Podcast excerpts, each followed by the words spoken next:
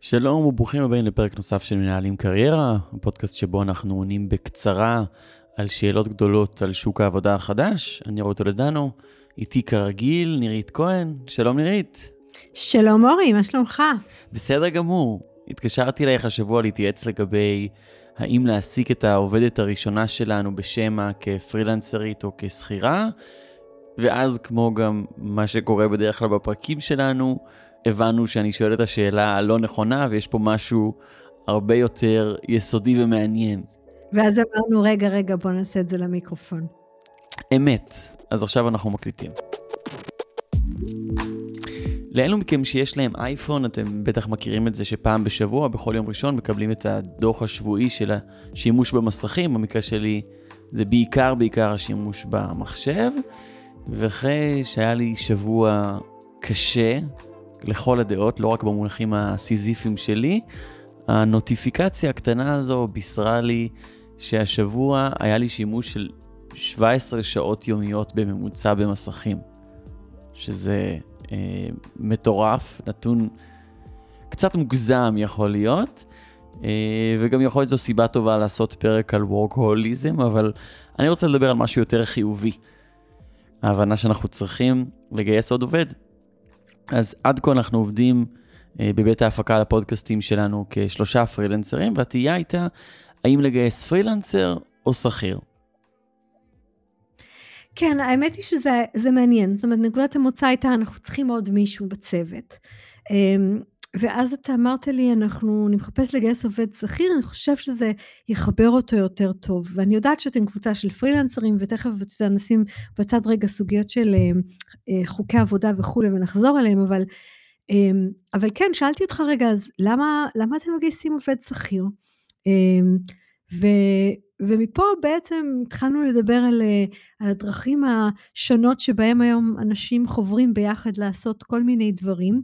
אה, שהן שונות מהמס, מהדרך המסורתית ההיסטורית של אה, בוא ניכנס כולנו תחת איזה איגוד שנקרא אה, חברה ו, ונשלם לאנשים משכורת. אגב, שיהיה ברור, כן, אנשים מקבלים משכורת, זה אומר שהם קיבלו כסף על זה שהם הגיעו לעבודה בבוקר. לעומת למשל צורות עבודה אחרות שמקבלים משכורת לפי תוצרים, תפוקה, כל מיני צורות אחרות של הסכמה. והתחלנו לדבר גם באמת על על uh, מה השיקול, ו- ושוב, אני שמה בצד, אני רגע שמה לגמרי בצד סוגיות של חוקי עבודה, אבל אני מדברת על שיקול במובן של uh, נקודת המוצא, כאילו, האם אתה בכלל רוצה עובד שכיר, או, או שאתה בעצם רוצה להביא עוד איזשהו עצמאי או פרילנסר, ו, um, וגם אפילו תחת זה, איך משלמים, משלמים לפי שעות, משלמים בצורות עבודה שונות. Um, זאת הייתה בעצם נקודת המוצא של השיחה שלנו, אני חושבת. אוקיי, זו, זוהי נקודת המוצא שלנו לפרק הזה. ולפני שנענה על זה עבורי נירית, איך את עובדת? לי, לי יש צוות מאוד uh, גדול, שחלקו בהיקפים יותר משמעותיים וחלקו בא והולך לפי צורך, uh, כולם פרילנסרים. Um, חלקם מקבלים לפי שעות וחלקם מקבלים ב, ממש ב, ביחס ישר למה, למה שאני מרוויחה.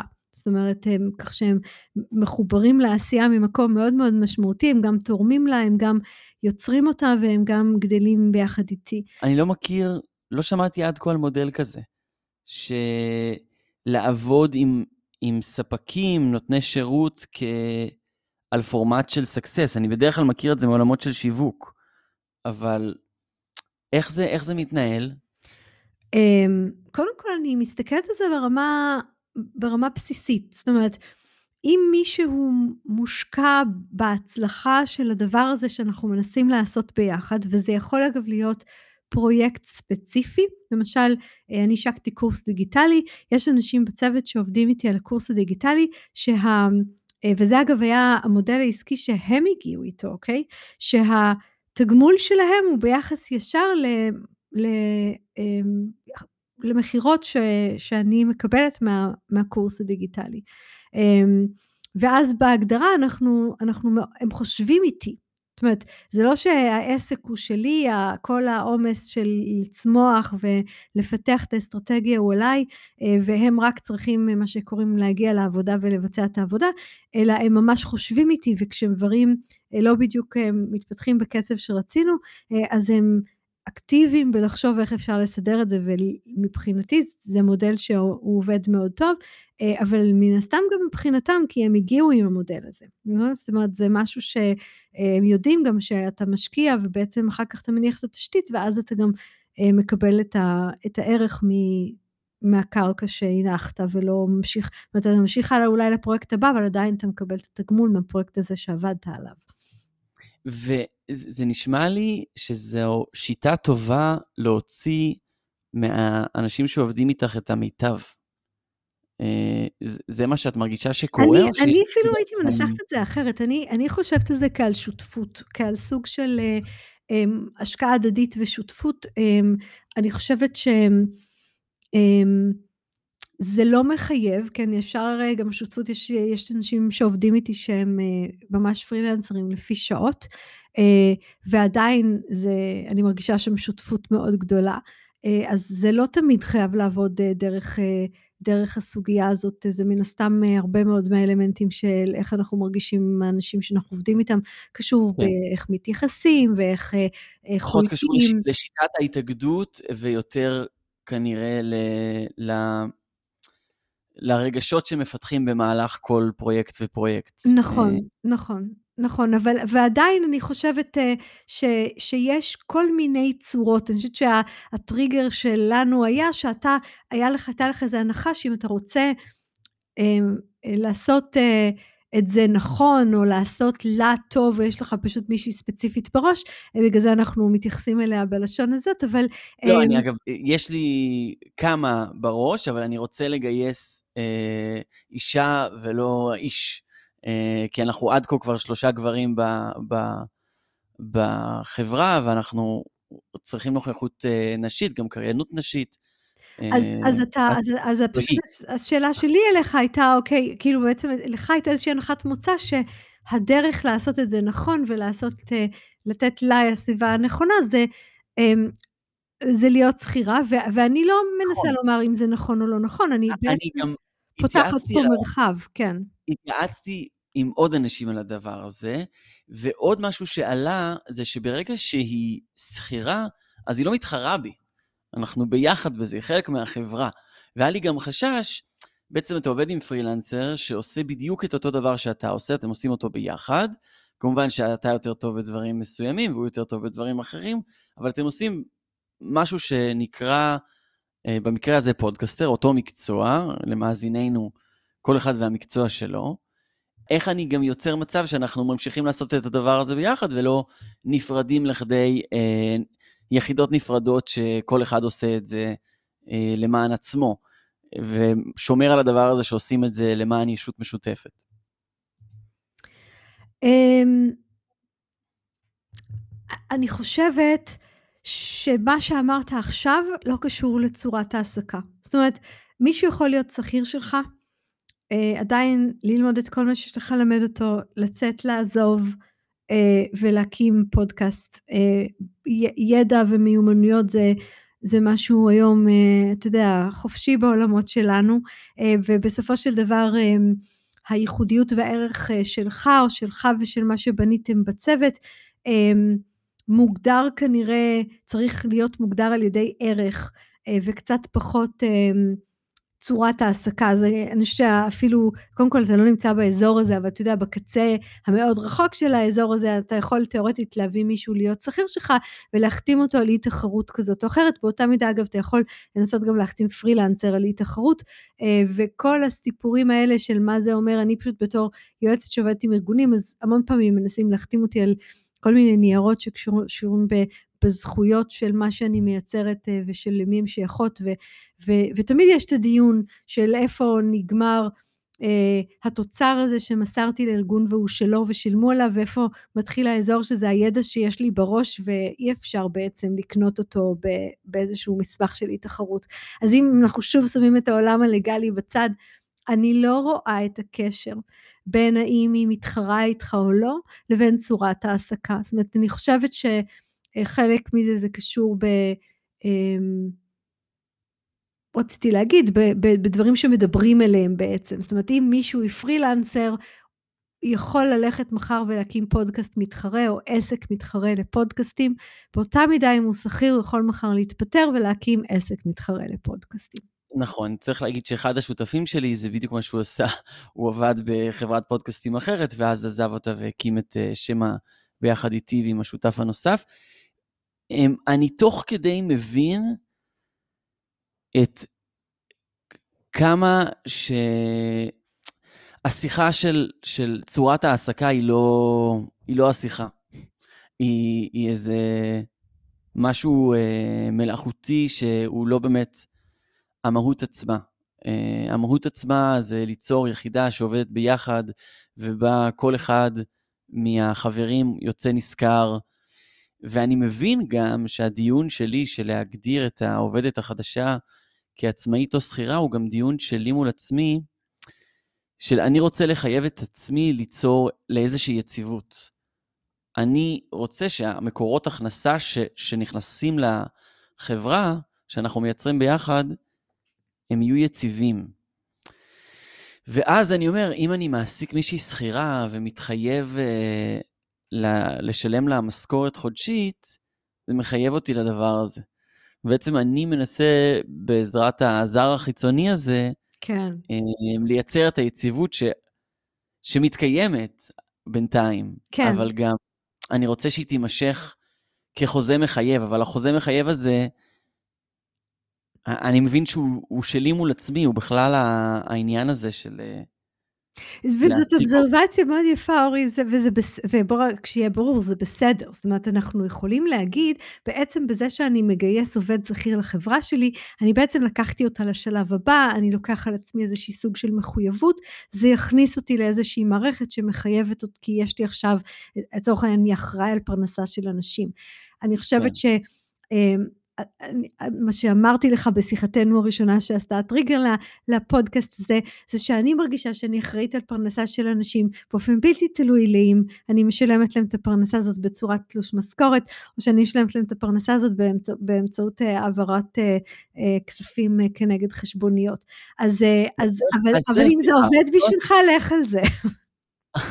אבל אני עדיין רוצה ליצור סיטואציה שבה הצלחתה הצלחתנו, שבה היא מרגישה שעבודה טובה עבור שמע מקדמת אותה. כן.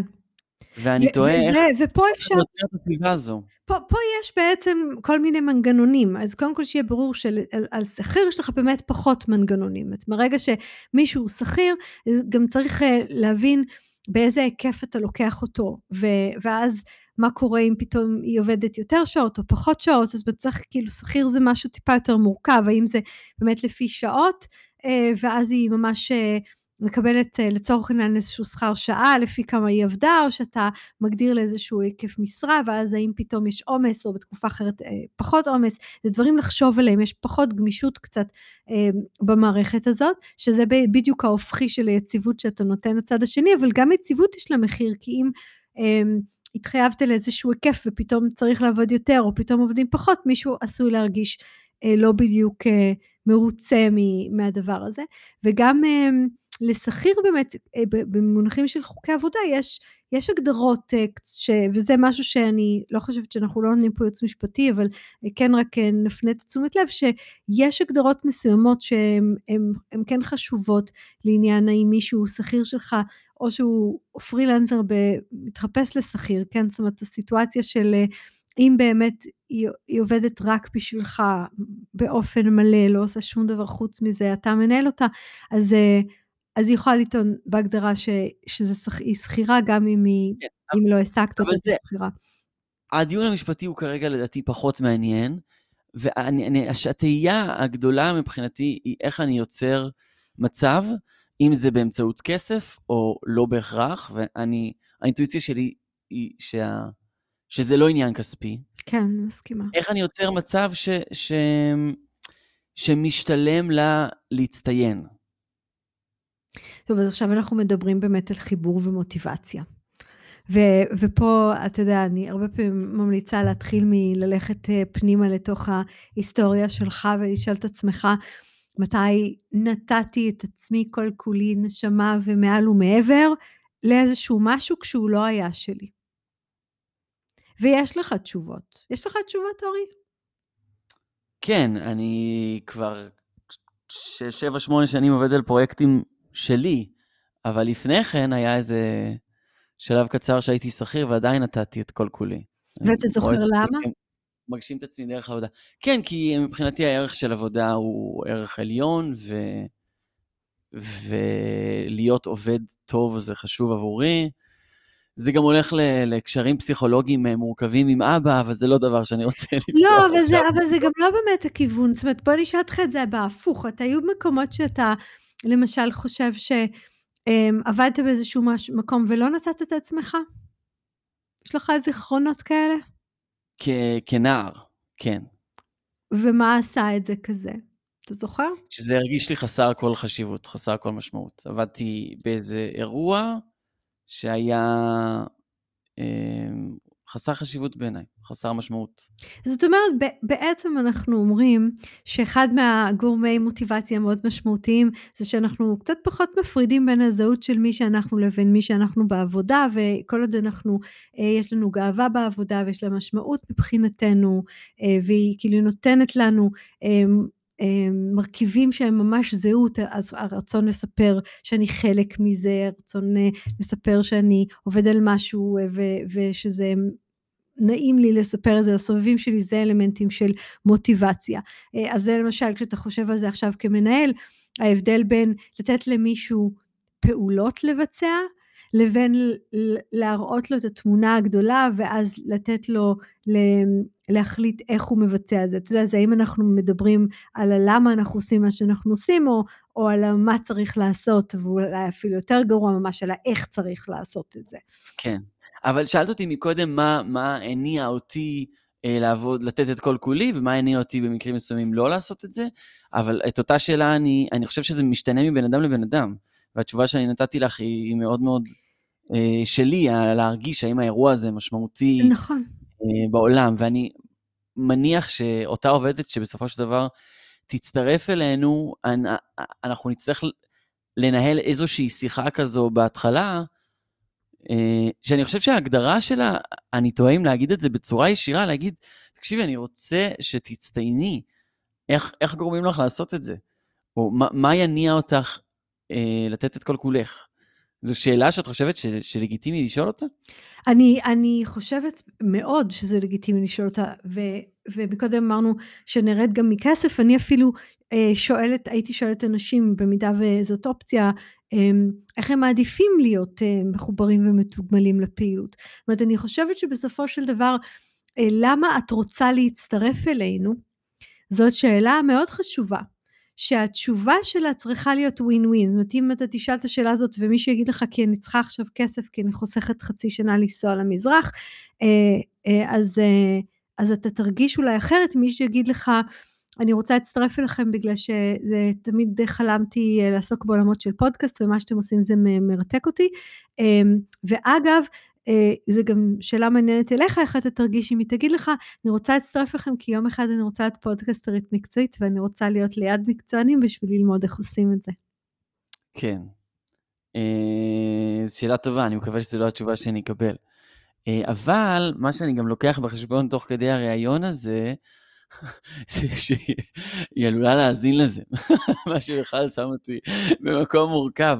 אבל אני חושב שהשאלה היא איך גורמים לך להצטיין, ואמרת את זה תוך כדי איך אתם רוצים להיות מתוגמלים. כן. שאני חושב שהשאלה היא לא בהכרח כסף, התשובה היא לא בהכרח כסף. אני עם עצמי יכול להגיד לך שאם התכנים שאני עושה, יהיה להם השפעה משמעותית על, ה, על אנשים אחרים, אז זה, הייתי מסכים לקבל חצי מהמשכורת. כן. כן, זה, זה אגב מה שאתה מתאר זה, זה מחקרים ידועים, זאת אומרת אנחנו שואלים, אנחנו מכירים הרבה מחקרים ששואלים אנשים, אני אתן לך עכשיו למשל עוד 500 שקל או עוד 1,000 שקל, אבל תלך לעבוד במקום שהוא נגיד עבודה נורא משעממת, או אנשים ממש לא מעניינים, או אה, תנאים מאוד לא מוצלחים, ועד שכר מסוים, אתה יודע, זה שנניח לצורך העניין מחתים אה, ביציאה מהסופר את החשבונית, הוא ייקח עוד 100 שקל בשביל אה, לזוז למקום אחר, כי, כי כבר הוא נמצא שם. אבל מרמה מסוימת, אנשים יתחילו להגיד, לא, אני... אני מעדיף ללכת לעבוד במקום שלמשל מכשיר אותי, מפתח אותי, מאתגר אותי, עם אנשים מעניינים, ו, ולא במקום שיהיה לי ממש לא טוב מבחינת עבודה וסבבים סביבתיים, אבל אני אקבל קצת יותר כסף. מה שאומר בהגדרה שיש פה trade off. אבל את חושבת שאנשים יודעים להגדיר מה באמת מניע אותם אה, להוציא מעצמם את המירב? אני חושבת שהם יגידו לך, בשלב של הגיוס הם יגידו לך למה הם באים, למה זה מעניין אותם. אחד הסיפורים שאני זוכרת אה, לפני הרבה שנים, אה, אני די בטוחה שזה רועי דויטש מג'ולט, אבל שזה היה... אני בדיוק חושב עליו. ארגון ממש קטן. אה, כן. סיפר לי סיפור מרתק, אה, שזה היה מזמן, אז נראה לי שכבר מותר לדבר עליו, אבל הוא סיפר לי סיפור שהוא בא לגייס איזשהו, רצה, הם היו סטארט-אפ, לא היה להם הרבה מה להציע, סטארט-אפ זה הרבה סיכון, מעט תגמול, והוא רצה את התוכניתנים הכי טובים, אבל הוא לא יכול לשלם את המשכורות הכי גבוהות במשק. ואז הוא פרסם את המודעה, והוא ראיין אנשים, והוא שאל איזשהו תוכניתן, אה, אז למה אתה רוצה לבוא אליי, אני לא נותן לך יציבות תעסוקתית ואני לא נותן לך משכורת מאוד גבוהה. אה, והתוכניתן אמר לי יום אחד אני רוצה להקים סטארט-אפ משלי, ובשביל זה אני מבין שאני צריך לעשות כמה קדנציות בתוך סטארט-אפים בשלבים מוקדמים כדי ללמוד את זה. ואז בעצם חלק מהתגמול שהוא נתן לו זה להיכנס לתוך הקרביים של פעילויות שקשורות בלהיות פאונדר של סטארט-אפ, למשל לעבוד איתו על אה, מצגות משקיעים, למשל לבוא לפיצ'ים למשקיעים. אז זה למשל היה trade off ישיר בין שכר לבין בכלל משהו שהוא פיתוח. כן, אני, אני חושב שאת האתגרים האלו, כל חברה, אם זה סטארט-אפ שמגייס את העובד הראשון שלו, אם זו חברה שמתרחבת, ומגייסת את העובד הראשון שלה, זה... אני חושב שנתקלים באתגרים דומים. אמ, של להכניס את העובד הראשון לחברה. ואני יודע שזו אחת ההחלטות הכי חשובות שאנחנו עד כה עשינו ב... בחברה, ביחד. אבל אני גם, וזה גורם לי מאוד uh, לחשוש ממנה, אבל אני גם...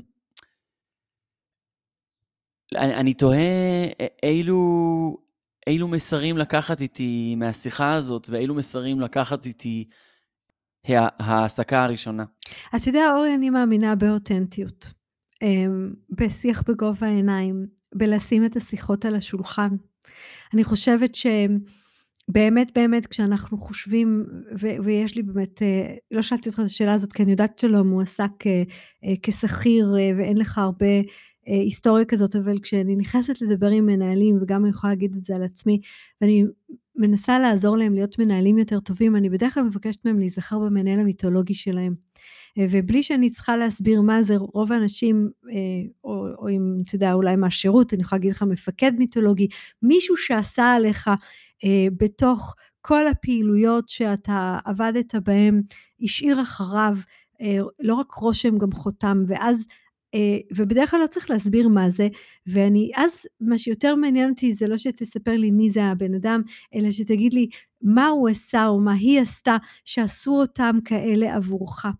ו, ולא משנה באיזה חדר אני יושבת עם איזה מנהלים, אנחנו ניקח עכשיו לוח לבן ונתחיל לרשום את המילים שאנשים אומרים אז הם מדברים על זה שאנשים היו בשבילם איזשהו סוג של כוכב צפון ועזרו להם לצאת מאזור הנוחות ודחפו אותם והאמינו בהם ונתנו להם חיבוק שצריך ושתי סדירות שצריך, זאת אומרת גם את, ה, את, ה, את, ה, את הבשוב החיובי והמחזק וגם את הנה במה שאתה צריך לעשות אחרת כי זה לא מספיק טוב, עזרו להם לצמוח ולהתפתח.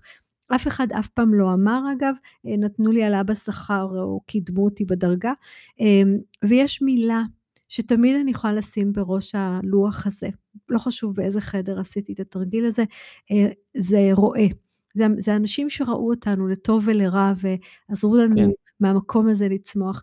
אז אני חוזרת ל, אמ, לשיח האותנטי, ללשים את, ה, את השיחה על השולחן ולדבר בגובה העיניים אה, ולשמוע את הצורך של אנשים ולהבין מה האינטרס שלהם ומאיפה הם באים. להבין שזה לא אותו דבר.